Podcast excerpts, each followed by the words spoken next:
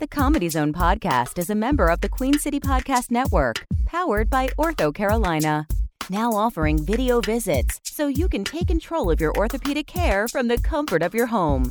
Schedule online at orthocarolina.com. Ortho Carolina, you improved.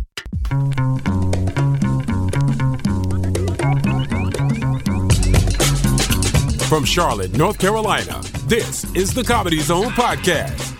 Find us on Twitter at the CZ Podcast. Email us at comedyzonepodcast at gmail.com. Now, your host, Jason Allen King.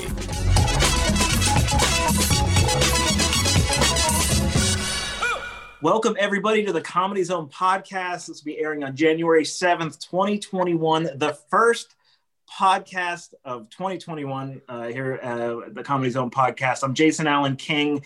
Uh, we're excited about this being 2021. It feels good um, on a normal year, you know, to, to come clean, you know, after the new year and to feel good. And uh, it's extra special this year. Uh, I feel like we've walked away from a train wreck. It's just smoking on fire behind us, and we're just kind of dusting ourselves off, and uh, and we did it. And I'm very excited about that. As always, uh, the brilliant, talented man behind the curtain, Brian Baltashevitz. I'm looking at him, and he just is a single tear slowly down his face. That's exactly it. Uh. How you doing, buddy? How you doing? 2021 now. You feel good? I I feel sick to my stomach, and I'm going to tell you why. so, so, did someone kick you in the balls 38 seconds ago? No, not yet, but it's coming. Okay. I have a I have a Christmas cookie dilemma, Jason. Oh, jeez. I, so, I didn't know we were going going there. Uh, so you'll remember in the Jen Snyder show, we were talking about the batches of Christmas cookies that my wife made. Mm-hmm. Right? Remember the little the Christmas nipple cookies? Christmas nipple. Who could forget the right. Christmas nipples? Exactly. Certainly, certainly not me. Nothing so, says Christmas nipples. my wife and I worked really hard to get rid of those by like the beginning of January, right? So all those mm-hmm. cookies are gone now. And when I say get rid of them, I mean we ate them. I don't mean we gave them away. I mean we we ate, wasn't a lot of shipping of cookies, right? Dozens and dozens of cookies, and we well we threw some away, but most of them we ate. So, uh, zip it, lady. So, so that's what kind of podcast we have here. That's exactly chauvinistic one. Right. Zip it, lady, to we say to the girlfriends and wives. Go on. So Monday, uh, our postman, post person, delivers a gigantic box of Christmas cookies that my mother-in-law had sent to us three weeks ago that got delayed at the postal service in Michigan. So now we got wow. rid of several dozen Christmas cookies, only on January 4th to have delivered to us another several dozen Christmas cookies. Now likely stale, potentially dangerous Christmas cookies. Yeah, I mean we're still going to eat them. Yeah, but no, but yeah, nobody thought you weren't going to eat them, Brian. You're but they've been yeah they've been sitting apparently in a postal warehouse in Michigan for oh past three weeks. Christmas nipples now. in there? Any um, Christmas nipples? No, because my mother-in-law knows better than to try to make the Christmas nipples. Yeah. She's just embarrassed. She's just like yeah. fanning herself. She's just like, I cannot make Christmas nipple. I don't know why yeah. she has a southern accent. She's in Michigan. I yeah. I also, if we can make sure that uh, we never mention my mother-in-law in the same sentence with the word nipples again, I, I would appreciate that. I would appreciate well, that very much. So. That's just on my anyway. list to do every episode now. That's fun. but yeah, we're up to our nipples and Christmas cookies, Jason. It's a real, it's a drag. it's a real drag. Good job, buddy. Good job. uh, well, uh, to everyone out there, and I, I just want to say uh, uh, we're here. It's 2021. Sure, maybe things don't feel exactly different right this minute, right now, but uh, let's let's look to the future and positive things and and let's let's spin positive as much as we can this year i'm excited about it uh, we're gonna we're gonna start low and end high i'm positive of that um, comedy is is slowly picking back up and hopefully we're doing it safely and and uh, so i want to just kind of leave it there and uh, we should we just need to get we need to get to our our first guest or special guest of 2021, Brian, right? Like, what, we shouldn't waste any time, right? I am very excited. Hard to believe it's the first time in the nearly six years of the Comedy Zone podcast that this guy's been on the podcast. I'm a little ashamed, re- honestly, that he has not been on sooner. Yeah. It, you know what? It was it was a mistake that we were quick to uh, uh, fix in 2021. Very we said we will not have it. I don't. We have to get this guy on here.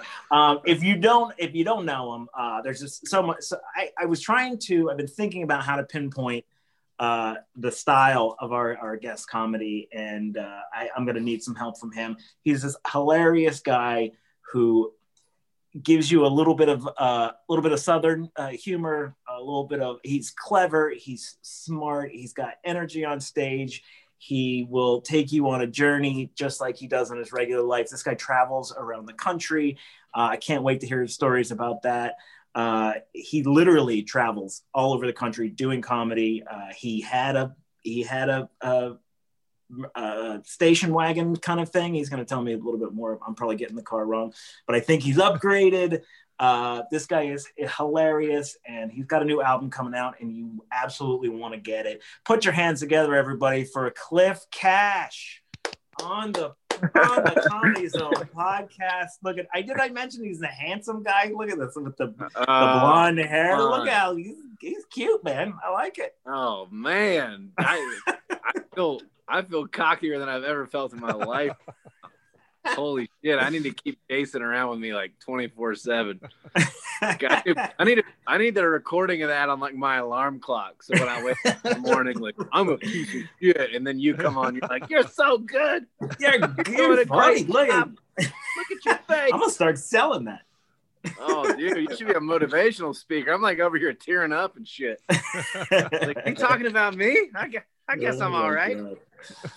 Hell yeah, you are, man. Uh, I'm I'm so excited to have you here, buddy. I really am. You're uh, you're a great dude. You you treated me well from the beginning, from when from when we met. Which I don't know if you remember. We uh, we you were opening for Dave Attell. I think is the first time we worked together. Anyway, Yeah. um, Man, that was fun. Uh, yeah, it was that was a really fun weekend, man. That was really cool. And uh, I, but I had seen you at the Evening Muse before. The first time I ever saw you was at the Evening Muse uh, several years ago. That was And with Jen uh, Snyder, right? Who you Yeah. Yeah, that was a fun show too. Yeah, it was very. Uh, yeah, I love that venue here in town. Uh, well, we're, we're glad to have you here, man. I, I usually like to just like tell me uh, how, how's life, man. The pandemic has been kicking everybody's ass. Like, how how you been doing with that? Uh, you know, I I think I've been through enough in the last few years that uh, it's a little harder to shake me than it used to be. Yeah. So it's like you're gonna have to come with something better than like me losing all my income and a global pandemic to get me rattled. Um, but It's you know, we're swimming pretty hard, but yeah, I get it. right, right. I love that we're like, we got a vaccine, and they're like, no, there's another strain that's more deadly and contagious. Like, oh shit.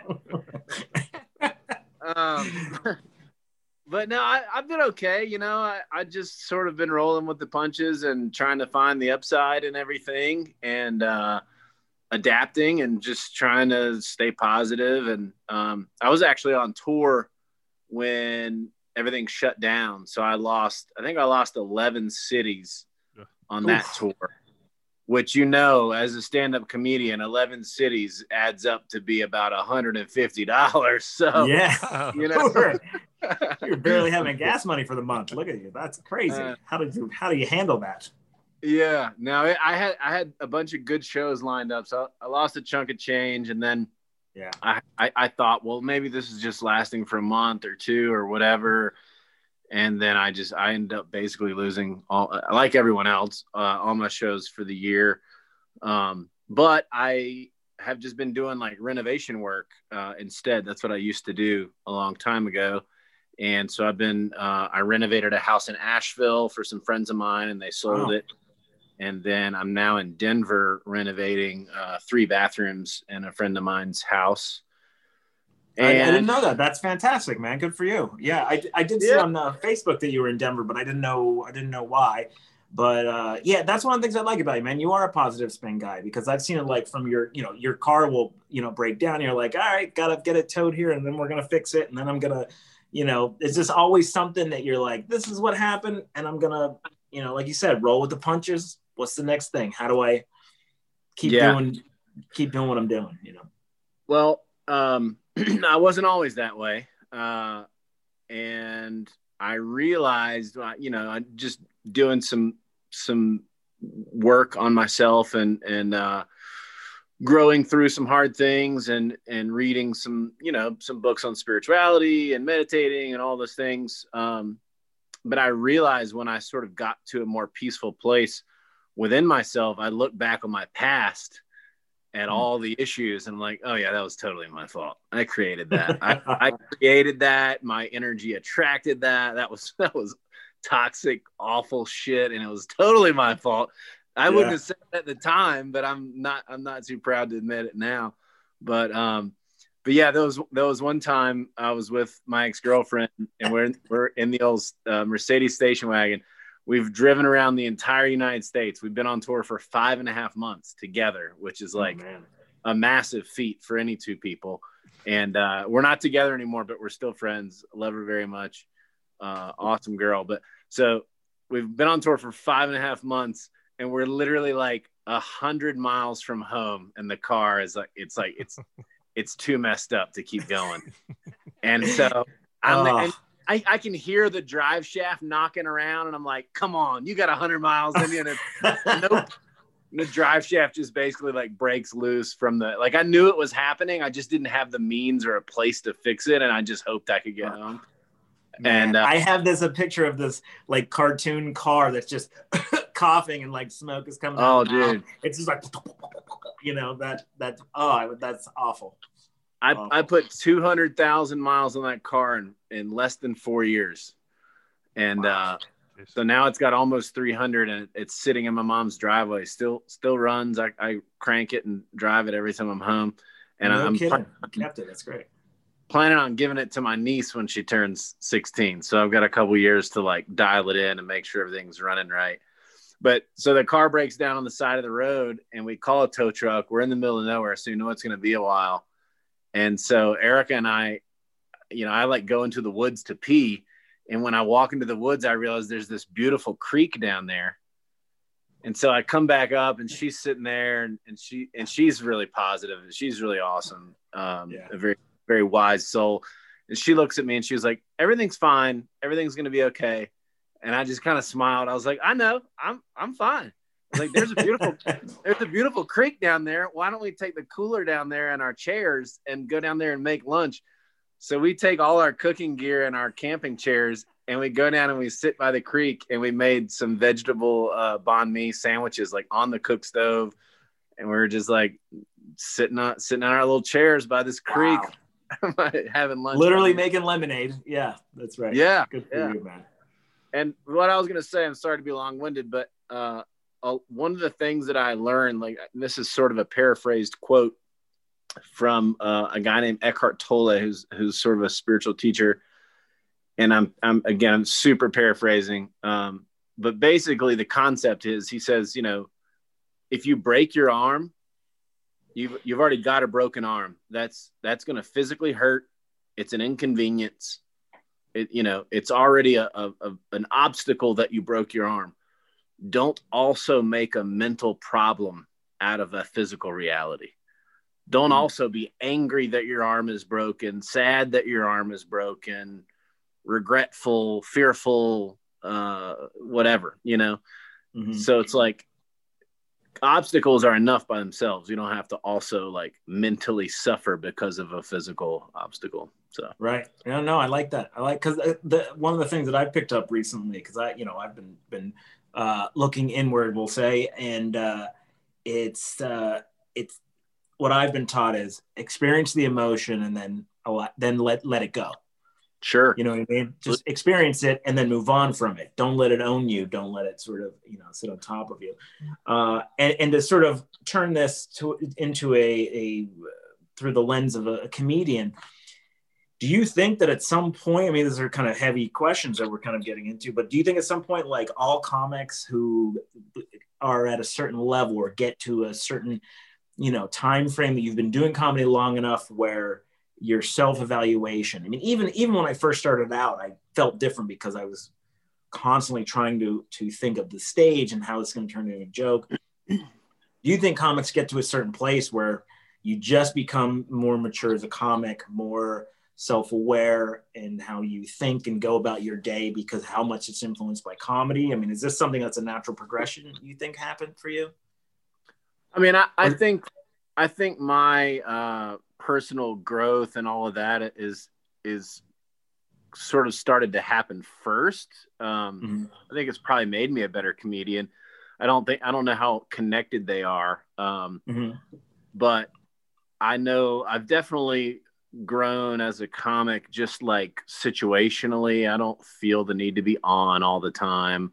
I'm sure mm-hmm. like headliners who met me in the first couple years are probably like, "Oh man, that dude's brutal," because I was just always trying to be funny and I was that, and I was doing that my whole life, you know. And uh, yeah. And now a lot of people, if someone doesn't know me and they meet me, they'll be like, ah, "I thought you'd be funnier," and I'm just like, "Yeah, I don't feel the need to be that person all the time anymore. I can yeah. just be a, a, a, truer version of myself."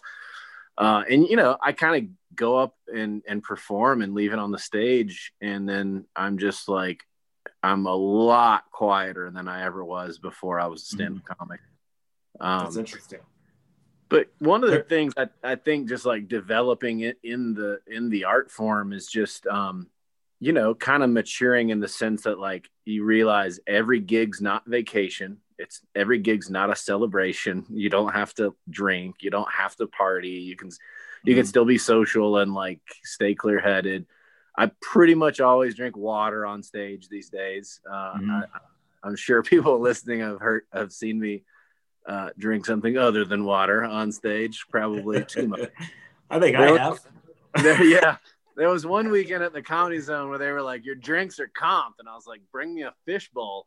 And I just thought it was hilarious to have the big fishbowl liquor drink on stage. That just was a funny, kind of like almost a prop to me. right. uh, I think I had too much, and uh, it was ridiculous.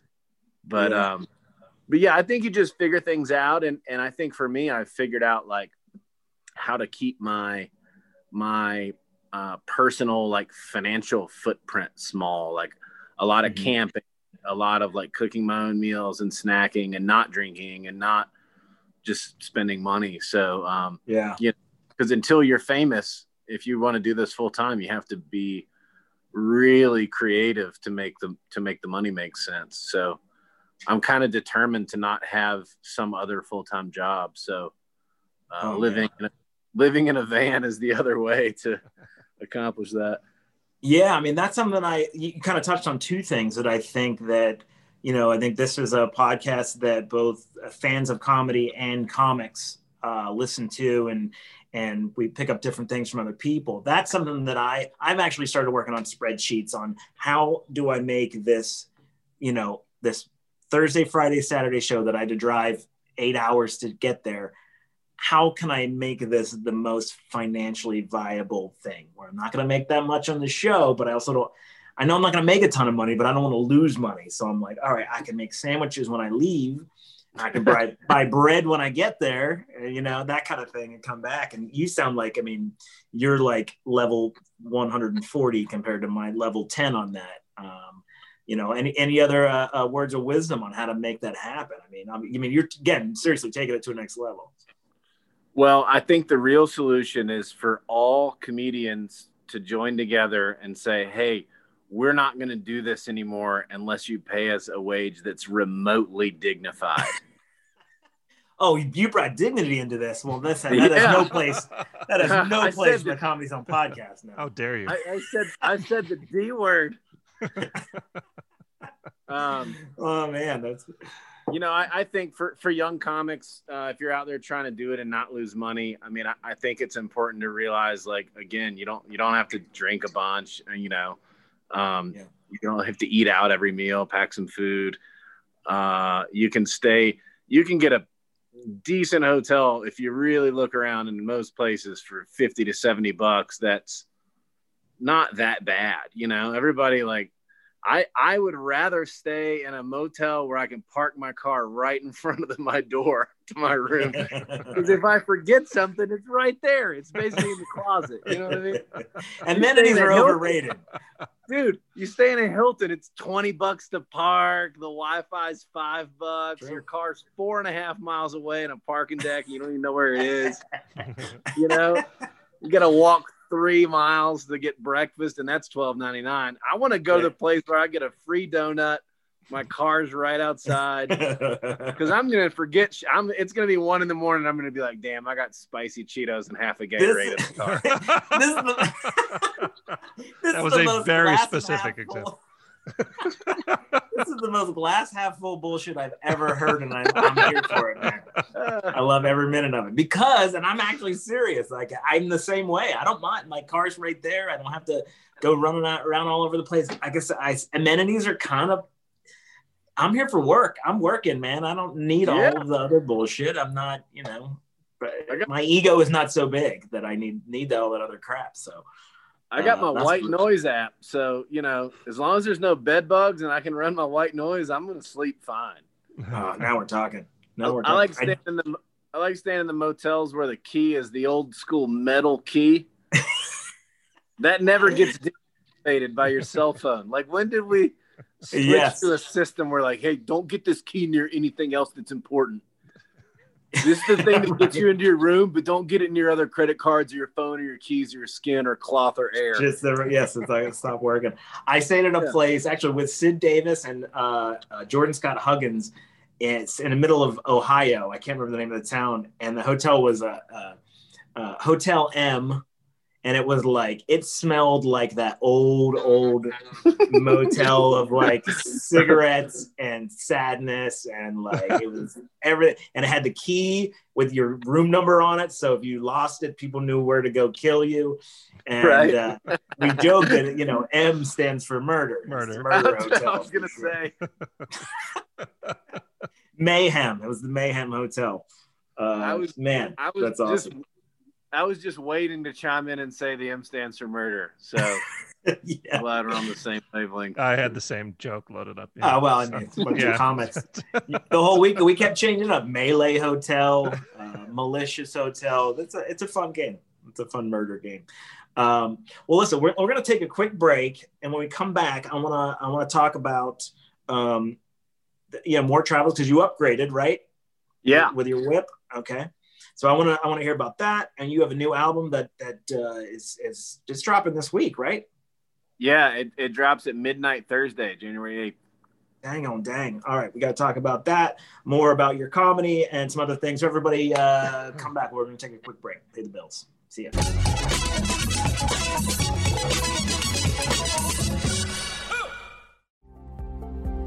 At Ortho Carolina, my personalized orthopedic care feels like home because video visits bring my provider to me. Ortho Carolina, my care, my way. Schedule your in person or virtual appointment today at orthocarolina.com. There are everyday actions to help prevent the spread of respiratory diseases. Wash your hands. Avoid close contact with people who are sick. Avoid touching your eyes, nose, and mouth. Stay home when you are sick. Cover your cough or sneeze. Clean and disinfect frequently touched objects with household cleaning spray. For more information, visit cdc.gov/covid19. This message brought to you by the National Association of Broadcasters and this station.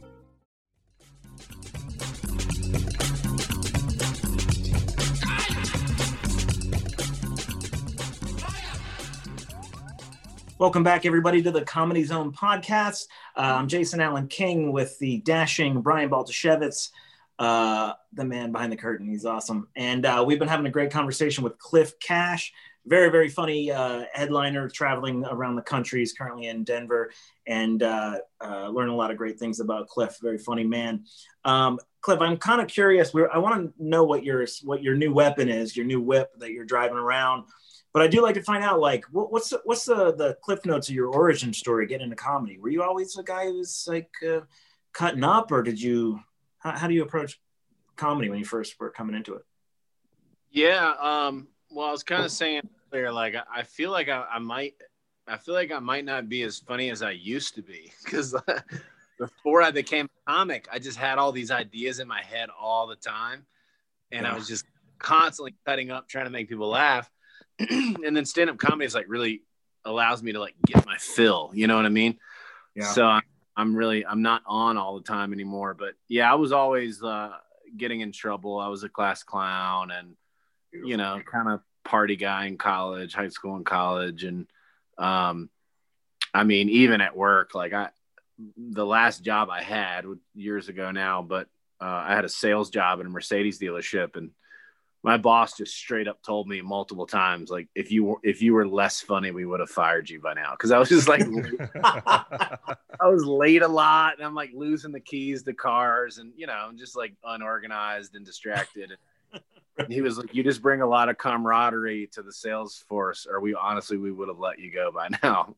Yeah, And I was that's like, great. I was like, "All right, well, good talk. Uh, I'm gonna go get some lunch." I'm probably gonna be late coming back in, so thanks for the notes.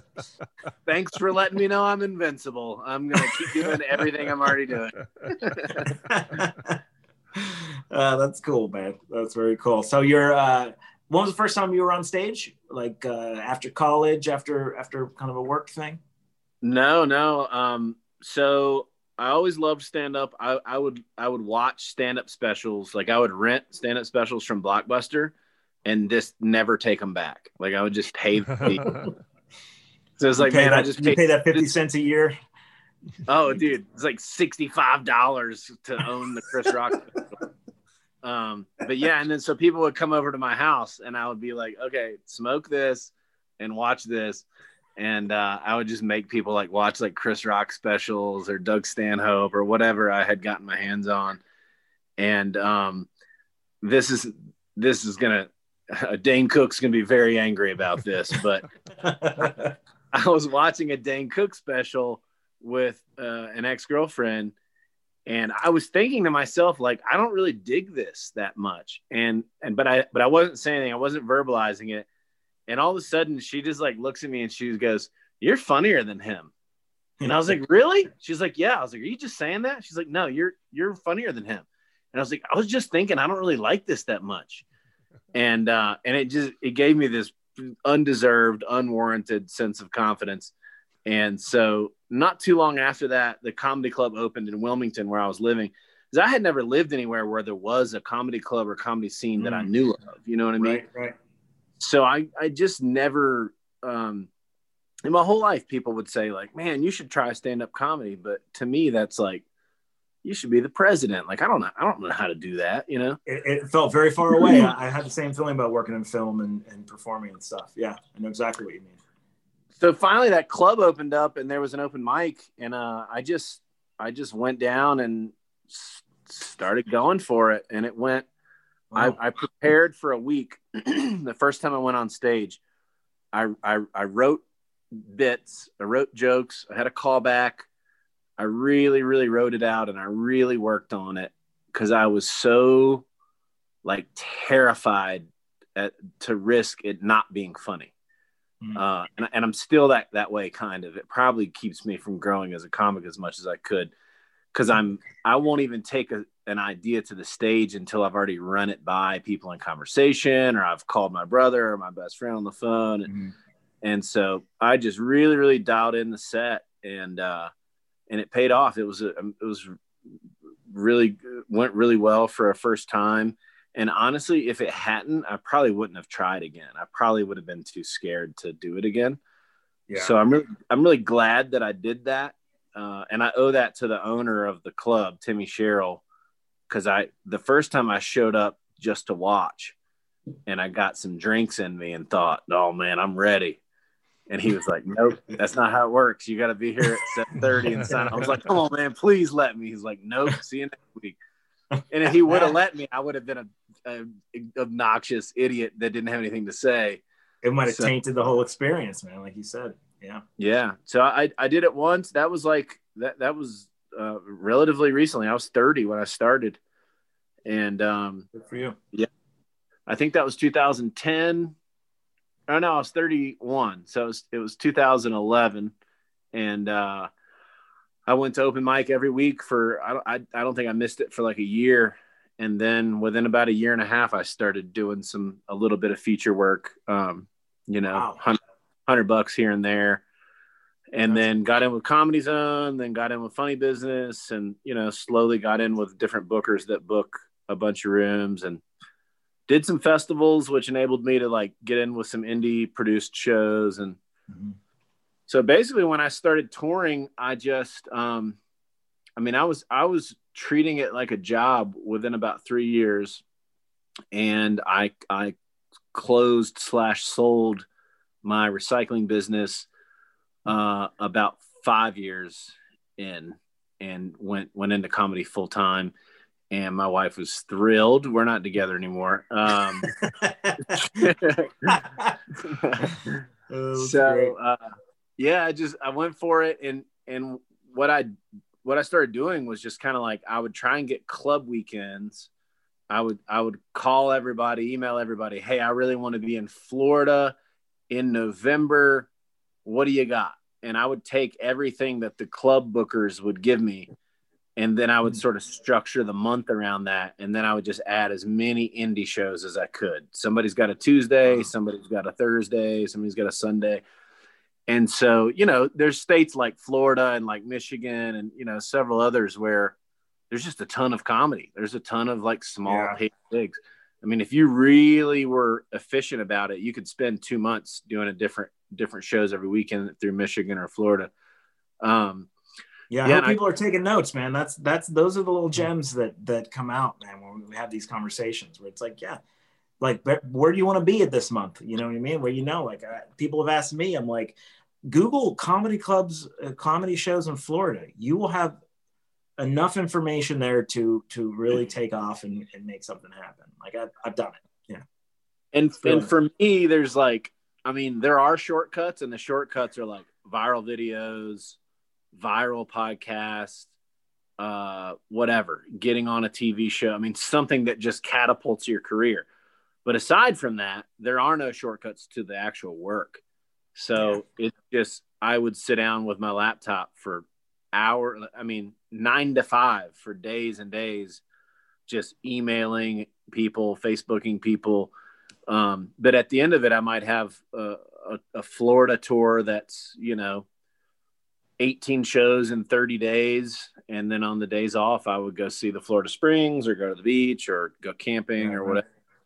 Um, and that's, that's how I, that's how it started. And I just, you know, once I did that for a while, I was able to like build up enough rapport and connections with mostly comics, but clubs too, where they'll go, Hey, I'd like to have you back and I can give you this, this much this time. And uh, so the money gets a little better every year and uh, it's a little easier to get back into different scenes. And, you know, this time everybody knows me, so I can do this show that I wasn't able to do last time, that kind of thing. And so the last few years, I just, um, I just would kind of plan out uh, tours around like where I wanted to be in what season. You know, like I don't want to be in Maine in the winter or or Texas in the middle of the summer. So last year, last year I did both Buffalo and Wisconsin in February. So nice. I make I make good decisions in my life. So pay attention to Cliff, everybody, not not me. And there's also the a big risk in situations like that that you you might not be able to get to the show. I mean, flights get canceled, roads Oh. get covered up. But yeah, so I try and go. I try and go in warm places in the winter.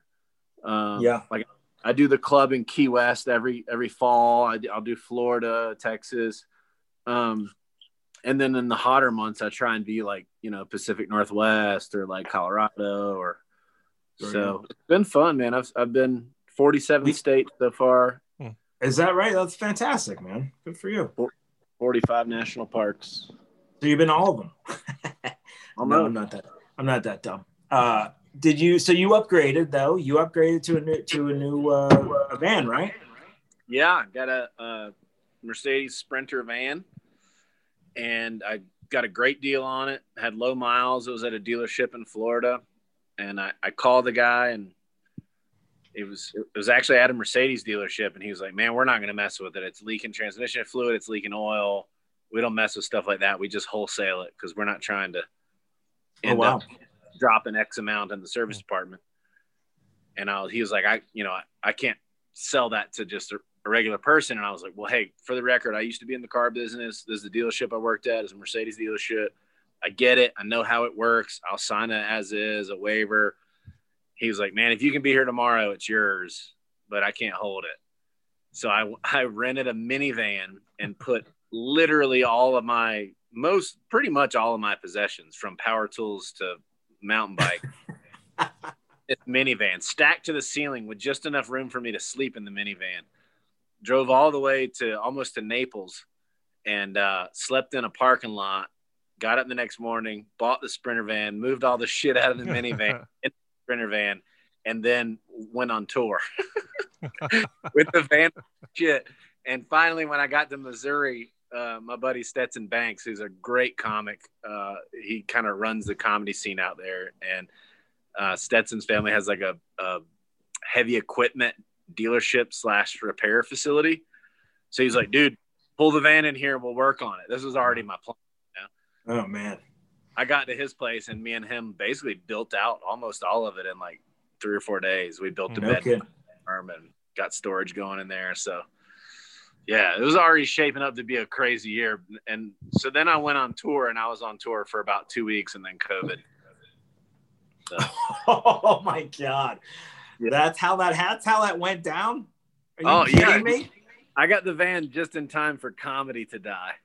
Uh, holy shit! You're like, all right, I got this great van. I'm gonna go on tour, and then they were like, "There's no more touring. All you comics stay home. Oh, don't dude. do shit." I have impeccable timing. Good lord, I Man, got into the that is I got into the car business right before 9/11. So, Uh, my real estate investment career peaked in uh, 2008 I was gonna say, let me guess, During- 2008. Holy shit! during the bubble, and uh, yeah, and and 2020 probably definitely would have been the, the the best year of my comedy career so far. So you know, whatever, you just go with it. people should just follow your Facebook page and just learn what not to do or invest in, Right. or what direction to go in for uh, years to come. Well, all that being said, you like you're this positive guy. You take all this this uh, uh, these experiences. Uh, you're obviously just a, a handy person, self sufficient, very resourceful person. In the middle of all this, you've recorded a comedy album and you got you got now explain it because I only know a little bit about it. So stand up records Yeah, was, was part was part of this, and and and halfway halfway there is the name of the album. yes. Tell me about it. Tell, tell me how all that shook out. So um, I actually recorded this album, uh, this hour, about halfway into my comedy career, or where I am now. So it's it's several years old, um, but it, it was a good recording. I had some talented people do it for me. Uh, I, I, I still feel good enough about the material that I wanted to put it out there. I'm, I'm proud of it. And it was really just a great show. The, the audience was awesome. Um, it just went well energetically. So I had this hour, I've had it for a while. And, um, you know, there was always a reason that I didn't do this or that with it. You know, at one point I was touring with two other guys and I thought, maybe we're going to release something together. So I don't want to put this hour out right now. And there's always something kind of like keeping me from really putting it out on a, a bigger scale. And so uh, Dan Schlissel, who owns Stand Up Records, saw me close out a show at the Altercation Comedy Festival in Austin, Texas. And after the show, he just, you know, he's a, he's a man of few words uh, relatively, but he just said, real funny, real smart. I'm a fan. and I was like, made my day. Um, so I messaged him uh, after that. We were we were already friends on Facebook, and I just sent him this hour, and I said, "Hey, I know this is like a few years old, but I feel good about it. I'd really love to put it out in an official way." And so he believed in it enough to to put it out on his label, and wow. which is awesome because he's done albums for like Marc Maron, Patton Oswalt, Hannibal Buress, Maria Bamford, Doug Stanhope, David Cross. So not only like big name comics, but like smart, more cerebral comedy, you know? Yeah, And sure, sure, sure. To me, that's that's the real compliment is to be, you know, not just on a list with with great comics, but comics that have something to say and and really are I like to ask pe- people in the show. Forgive me for cutting you off. I, I like to ask comics like to define their comedy style because you get a variety of answers and sometimes you know people don't know they don't know how to describe it you know and that's okay it's just sort of an interesting question for comics to think about well uh, i sometimes use this to come on stage to um, kevin nealon i opened for kevin nealon at the funny bone in columbus ohio and he was really nice uh, really gracious and he described my comedy as a mix between bill hicks and rory scovel and then never wow. talked again. So uh, it was good and bad, I guess. I, I have sometimes I have the host be like, "This next comic, Kevin Nealon said blah blah blah," and then told him he was going to get him on Conan and never talk to him again. And then I just like, "That's a true story." uh, I oh, probably said something weird. Is probably I probably farted and didn't even realize it. I don't know. My hunch is Kevin Nealon said something weird too. If I know anything about Kevin right. Nealon, right? I'm sure. So wow, yeah, that's I mean, brilliant. I, uh, I love I love the smart stuff. You know, I mean, I love Carlin. Um, but like even growing up, sometimes I would watch Carlin and think, man, this is all really like smart and really true and it's and it's like really good rhetorically, but sometimes it's not super funny. I mean, sometimes it's amazingly funny, but sometimes the stuff he was yeah. saying was just true and it wasn't necessarily laced with humor. And so Especially I think when later I, in his career, I agree. Yeah. I think I think when I got to the point where I was in an, in control of my comedy enough to really be intentional about what I was doing, I think my goal was to uh, you know achieve that same mission of like having a message making a point doing something that's somewhat intellectual but not ever sacrificing the humor. Like not you know not losing them laugh wise like just really trying yeah. And and uh, i don't uh, mean this facetiously at all that's probably a good uh, that's probably a good strategic move you know what i mean yeah to yeah, not yeah. lose to, because i know i know a lot of people good comics who who kind of they they lost it with Carlin later. Not that they don't love him, but you know these are conversations I've had before where it became it became a soapbox and a and a, a you know a place for him to gripe as opposed to entertain. You know, and, sure. and you know, and I and I so I get that you you want to you want that balance, and I think being funny, regardless, uh, should be the the the number one goal. You know. Yeah, I agree.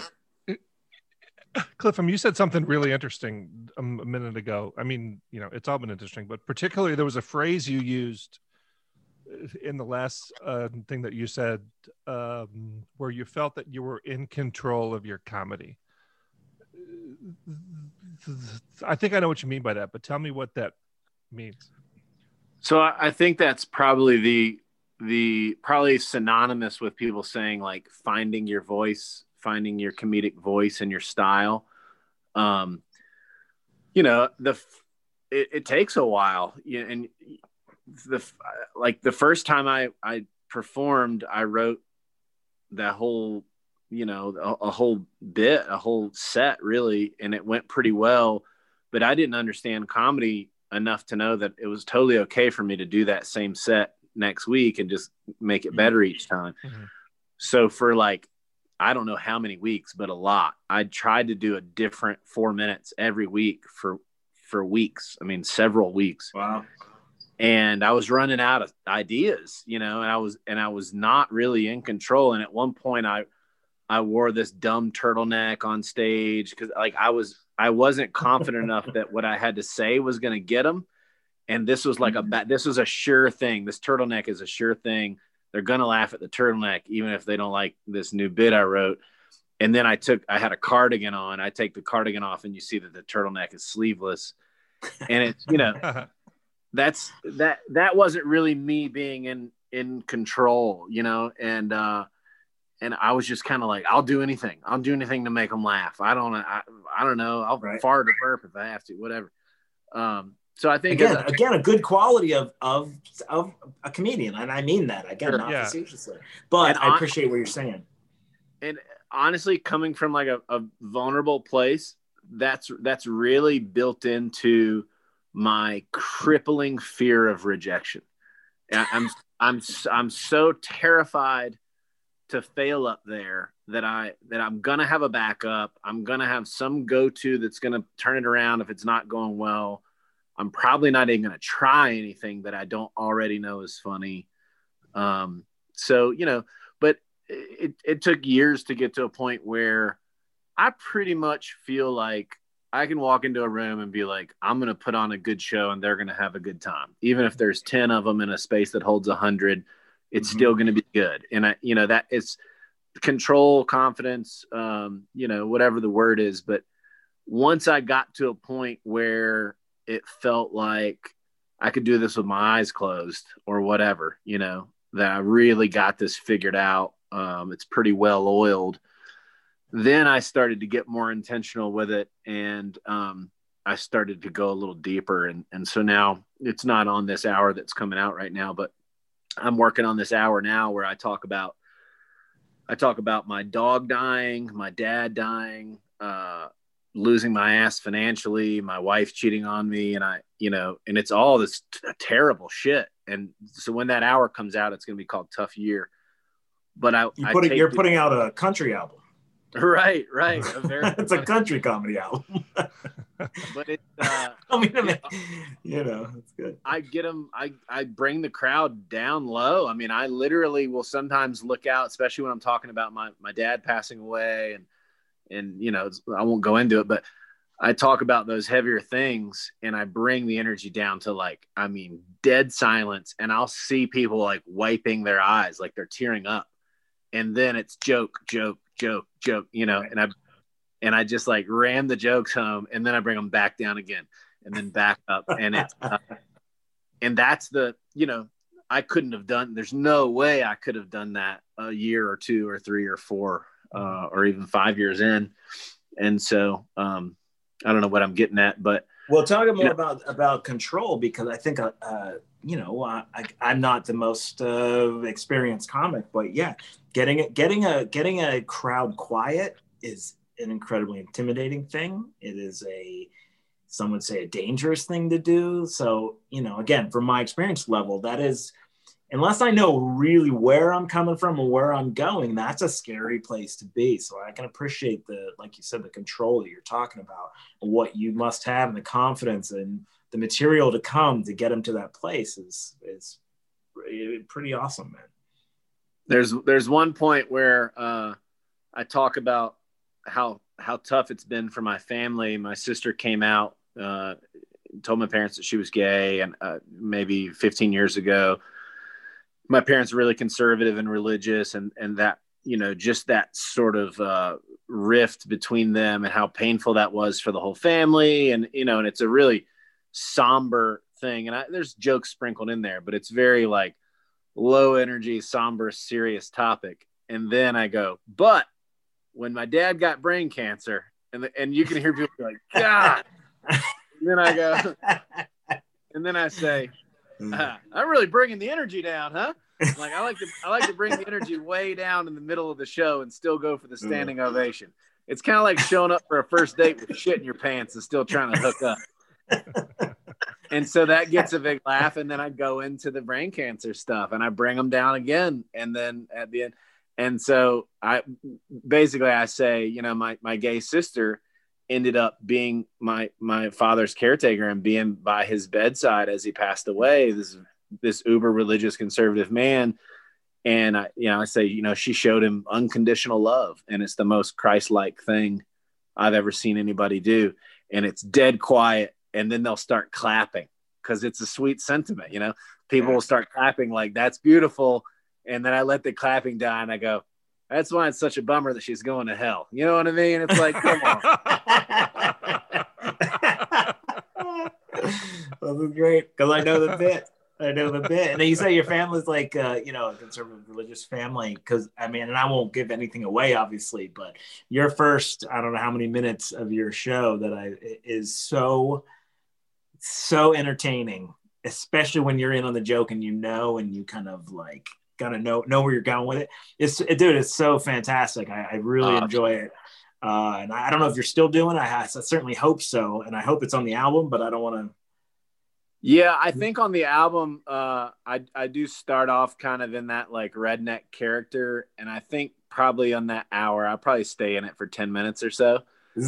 Uh, but occasionally, if it's going really Right. well, if, I, if I'm doing an hour somewhere, occasionally I'll kind of stay in that redneck character for like 20, 25 minutes. really? Oh man. And when I come out, it's very hard to get the crowd back with me because they're like, we like that guy. Please Yeah. back. Right. We don't like you. We don't trust you. You're a you're a liar, you know. And uh, Yeah, I didn't. Yeah, I didn't know you when you did that at uh, the Evening Muse. So I was in. I was hooked. And then Oh, you pulled that shit. I think I stood up. I was like, I, "What just happened? That's awesome." I stood up. I was like, "Does everybody else know what just happened?" Oh, so good, man! Really brilliant stuff. It's and unique too, man. That was the other way. It was hard to describe your stuff. It's a very unique uh, perspective, unique voice. So good. really- Unique really is a- unique is a hard thing to be in in stand up comedy. Uh, yeah. I, w- I would agree. I, I I just follow everybody else. I mean, like everyone's doing that now. I'm going to do that shit for a while. I. I, I kind of felt like I knew I had to be unique because I I couldn't just like email boogers like, hey, you looking for a, a husky uh, forty year old with whiskers? Come on, you probably don't know anybody like that. You got any white guys? Got any white Yeah. guys in your uh, Rolodex there? You Got a five foot ten white guy too much pizza this year, Man, trying to stand Uh, out. That's my my my, my uh my shtick. uh, I don't, and I don't want to gloss over it. Halfway there, stand up records. You can um, you can uh, purchase this all over the place, right? iTunes, Amazon, right? Like uh, Yeah, so it comes out January 8th, but you can pre-order it now, which I would really, really love for people to do if if they will. Uh, I, I would love to see this thing get to number one on the iTunes comedy charts. Um, and I Heck think.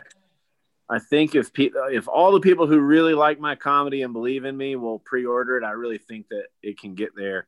Um, but yeah, you can get it. It's called Halfway There. It's a it's a sketch drawing of of me on the front with like half of the picture kind of missing. yeah, and, it's great. um, it's great, uh, great artwork for it. It really is. Good yeah, stuff. I'm super super pleased. The guy did an awesome job, and uh, yeah, it's Amazon Music, Apple Music, iTunes. There's uh, it's on Vimeo as a special. You can watch it watch it instead of just listen Is that right? Oh, that's great. on Vimeo. I didn't think. I think it's also ten bucks there probably, but um, yeah, then you just then you have it and you you know Yeah. subject subject other people to it. just like you did growing up, right? You would still Yeah. Chris Rock and, and play it for everybody. And, and also, you know, you're you're a North Carolina guy, uh, right? I mean, you're you're Yeah. from. Uh, you kind Oh. of you said you grew up in Wilmington, but aren't you from more local Actually- to Charlotte? yeah, I'm actually from Gastonia. I just didn't want to say anything. Um, That's didn't want- not what I was. I trying to get it out of you, man. You I'm kidding. I'm kidding. We'll edit No, out of that shit. Now, people give Gastonia a hard time, but those people have clearly never hiked Crowder's Mountain or eaten at the Acropolis Cafe in Franklin Square Shopping Center. Because if they had, they would know that it's an amazing place. Uh, it's the cultural mecca of the South. No, but yeah, I I grew up in Gastonia until uh, my senior year of high school. Then my folks moved down to the beach. Um, my parents were like, "We're going to move to the beach when you graduate from high school." And I was like, "Hey, we live in Gastonia. Let's go ahead and go. It's fine. I'm not going to be upset. yeah, we can go. We can get the hell out of here. That's fine. We don't want to Ugh. take you out of Gastonia. No, it's amazing, I'm gonna man. I'm gonna adjust. Well, I want to tell everybody listening, uh, uh, Charlotte folks, uh, comics, and and you know just fans of comedy. North Carolina guy, you know, look at you and Fortune are both out of, out of Gastonia, and we all want to be successful coming out of this area. So go go get Cliff's uh, uh, special. Watch it on Vimeo. Go buy this thing. It's great. I I, I know a lot of uh, this album, and it's great. And you will not be uh, you will not be upset that you got it. It's really really fantastic. Um, and I, I, I want to, you mentioned it a little before, you are still a fan of comedy before we get out of here. I, I like to ask if people, if, comics watch comedy, do you still watch it? And, and again, there's no wrong answer. Some do, some Yeah. don't. I just, yeah. Yeah, I, uh, I do. I watch. I watch a lot. Um, it's harder when I'm not sitting still, but like if I'm You visiting, don't sit still, man. You never Yeah, sit still. Yeah. I mean, I'm doing a lot of camping and and uh, sort of surfing between different people's places and whatnot. But yeah, when I'm sitting still, if, especially if I'm by myself and I want to watch Netflix, it's very often whatever's the most recent special out there. I'm, I mean. I'm kind of a tough crowd, you know, because I've opened for people like Dave Attell and Kevin Nealon and and Michael Che and you know, I mean, just gr- great comics and Sure. and and comics at my level. Some of the some of my peers are the funniest people in the world and and are honestly funnier than most famous comics. Um, so I've seen so much great comedy that sometimes I start a Netflix special and I'm like, nope. I gave you 10 minutes, dog. That, you know, and those are the moments where you're like, I want a special. I, you know, I'm not saying I'm the funniest guy in the world, but I'm funnier than, you know, whatever. Yeah, I know it's uh, funny. I I'm always telling people all the time. It's like if you there's a club in town and there's someone there who you've not heard of before, go because they've been fighting for years to get there, and you're gonna get a game, and you're gonna be surprised by everything. You're not gonna have ten years of Chris Rock and Segura and these guys to influence what's going to come out of their mouth. It's going to be all new, and you're gonna and you will not be disappointed for the most part do a little bit of research. I do tell people to, you know, if you're if you're offended by some shit, do a little Right. bit of looking around. But otherwise, like, go get it. You know what I mean? But that's good. I'm glad. I'm glad to hear that. I, you know, some people like it, some people don't. Um, what? Uh, but before you know, on, on our as we uh, exit this podcast, as we dismount, like, what what's coming up for you, man? You tell me about 2021. Where where can people find you? Where you know what, what are we doing? Well, um, I'm I'm been renovating this house in Denver, and uh, I'm gonna get Come paid. visit. Well, yeah. I told my buddy, I was like, just pay me at the end because otherwise I'll spend it as I make it and I won't have any money.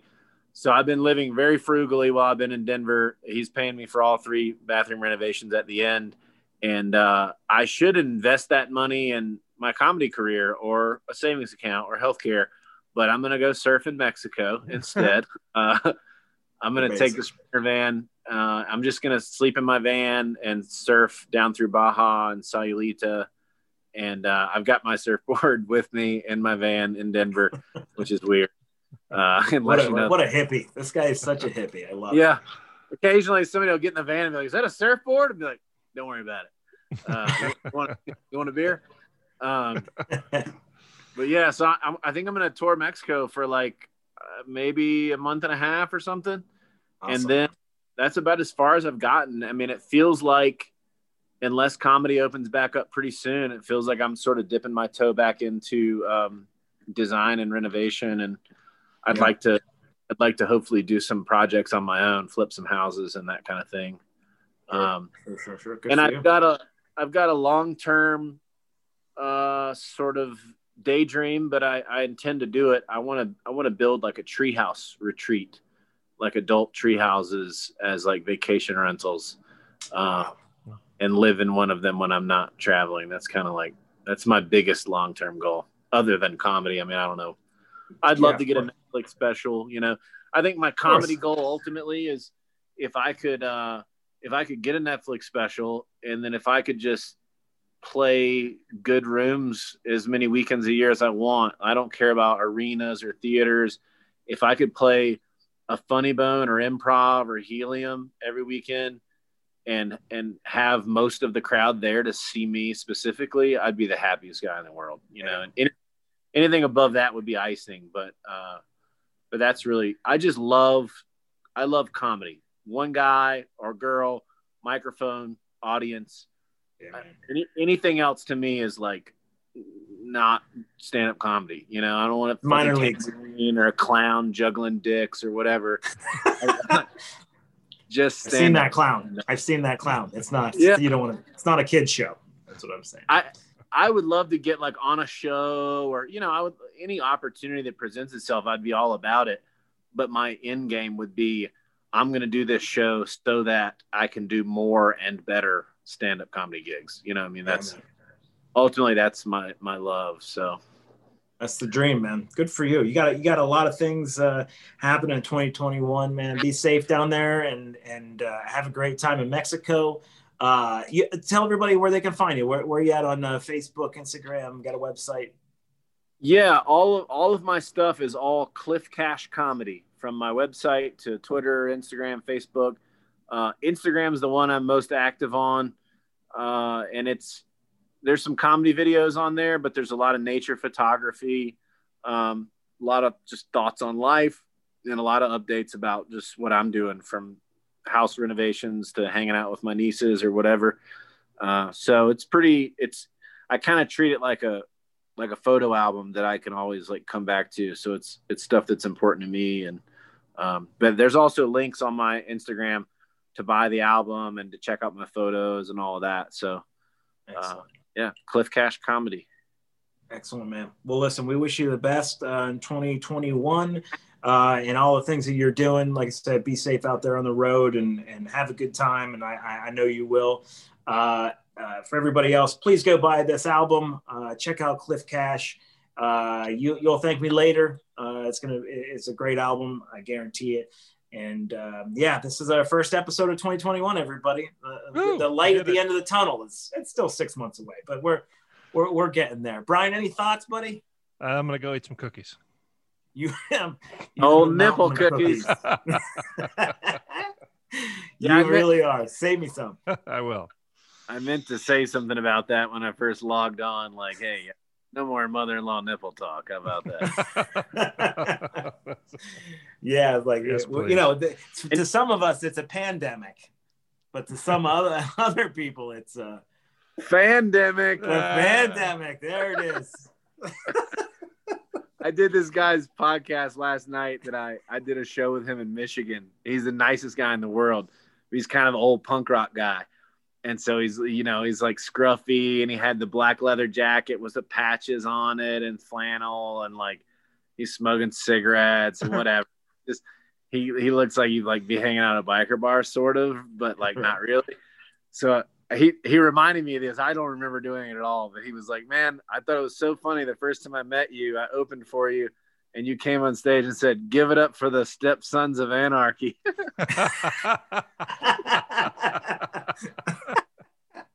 he was like, "Now I use that to describe myself during every show." Is that right? Holy shit, that's awesome. Good stuff, man. Uh, all right, guys. Well, we will see you guys next week. Again, check out Cliff Cash, buy his album, and everyone be safe out there. Take care of your neighbors and uh, look for comedy and laugh every day, guys. I'm Jason Allen King. This is Comedy Zone podcast for Brian Baltashevitz.